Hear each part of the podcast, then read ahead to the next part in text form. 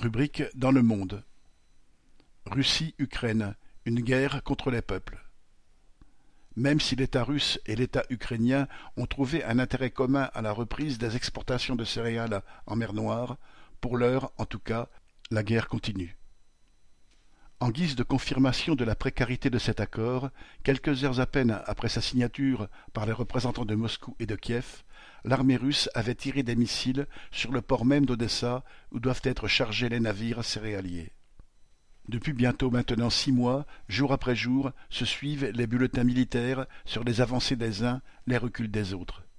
Des communiqués et déclarations du président Zelensky ou de la partie adverse égrènent la litanie des destructions d'immeubles d'habitation, d'écoles, des accusations de torture, de massacres, comme si la guerre pouvait avoir un autre visage. Les autorités ukrainiennes viennent de chiffrer à une centaine de milliards de dollars ce que coûterait la remise en état du pays que les combats ont ravagé dans l'Est et le Sud, sans épargner le centre et l'Ouest. Le chiffre, invérifiable, est destiné à impressionner, en tout cas à rappeler aux alliés occidentaux de Kiev, États-Unis en tête, qui affrontent la Russie avec la peau des Ukrainiens, qu'ils doivent continuer à financer le régime de Zelensky. Il s'agit de lui envoyer toujours plus d'armes, mais également d'assurer ses fins et désormais ses débuts de mois.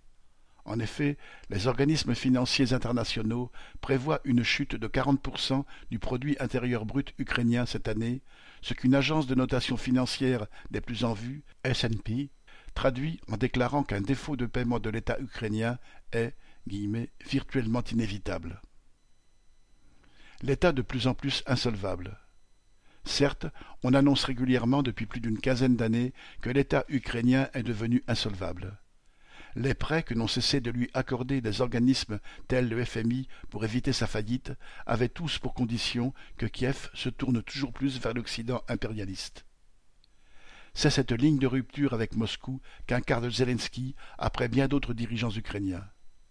En temps de paix, il l'a fait payer à la population par une politique d'armement à marche forcée, par la privatisation de la terre, par des attaques contre le niveau de vie déjà bas des travailleurs. En temps de guerre, il continue sur cette lancée avec les moyens renforcés que lui donne la loi martiale. Les pouvoirs de la SBU, les services secrets, dignes héritiers du KGB en Ukraine comme l'est le FSB en Russie, ont été étendus pour mener, citation, la répression des désordres intérieurs. Les arrestations de personnes accusées d'être pro-russes se multiplient, comme les interdictions d'organisations politiques visées par ce crime d'État. Quant au monde du travail, depuis la mi-mars, il subit la remise en cause des minces protections qui subsistaient dans la loi.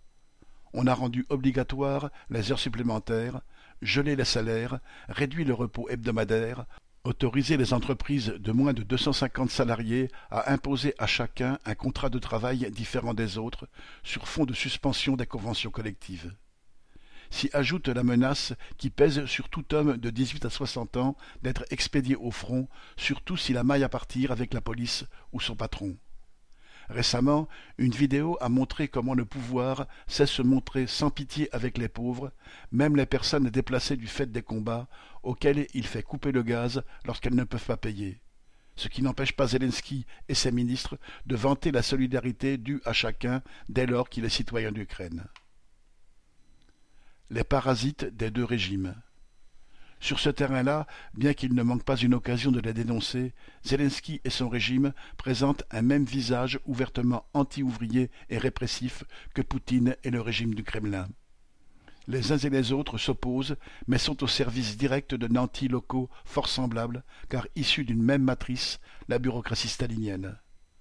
La principale différence entre les deux régimes, leur bureaucratie et leurs oligarques, c'est qu'en Russie les parasites au pouvoir disposent d'un État relativement fort pour s'imposer, y compris sur la scène internationale, alors qu'en Ukraine ils se trouvent dans une situation de dépendance de plus en plus forte vis-à-vis -vis des pays impérialistes occidentaux. Ainsi, Qu'y a-t-il derrière les accusations de trahison en faveur de Moscou que Zelensky a formulées cet été contre des dignitaires de l'institution militaire et du renseignement ukrainien? Certaines sont peut-être fondées. Après tout, les appareils dirigeants russes et ukrainiens sortent du même moule, ont un passé récent commun. Il se pourrait aussi que ces accusations visent à « expliquer à la population pourquoi, malgré tous ces sacrifices, malgré l'armement occidental qui arrive à jet continu en Ukraine, et malgré les difficultés à renouveler ses effectifs que connaît l'armée russe, celle-ci semble progresser quand même. Une autre explication serait que, au sein de l'appareil d'État ukrainien, même au plus haut niveau, certains commencent à penser qu'il faudrait trouver un terrain de négociation avec Moscou avant que le pays soit totalement ravagé et à genoux. Or ce n'est pas ce que veulent Zelensky et ceux qui le suivent, qui ont lié leur sort, et derrière eux celui de la population ukrainienne, à ce que voudra et décidera l'impérialisme américain. Pour l'heure, les représentants de ce dernier le disent et le redisent, il faut s'attendre à une guerre qui va durer. Et ce sont les populations ukrainiennes, mais aussi russes, qui en paient le prix fort à tous les niveaux. Pierre Lafitte.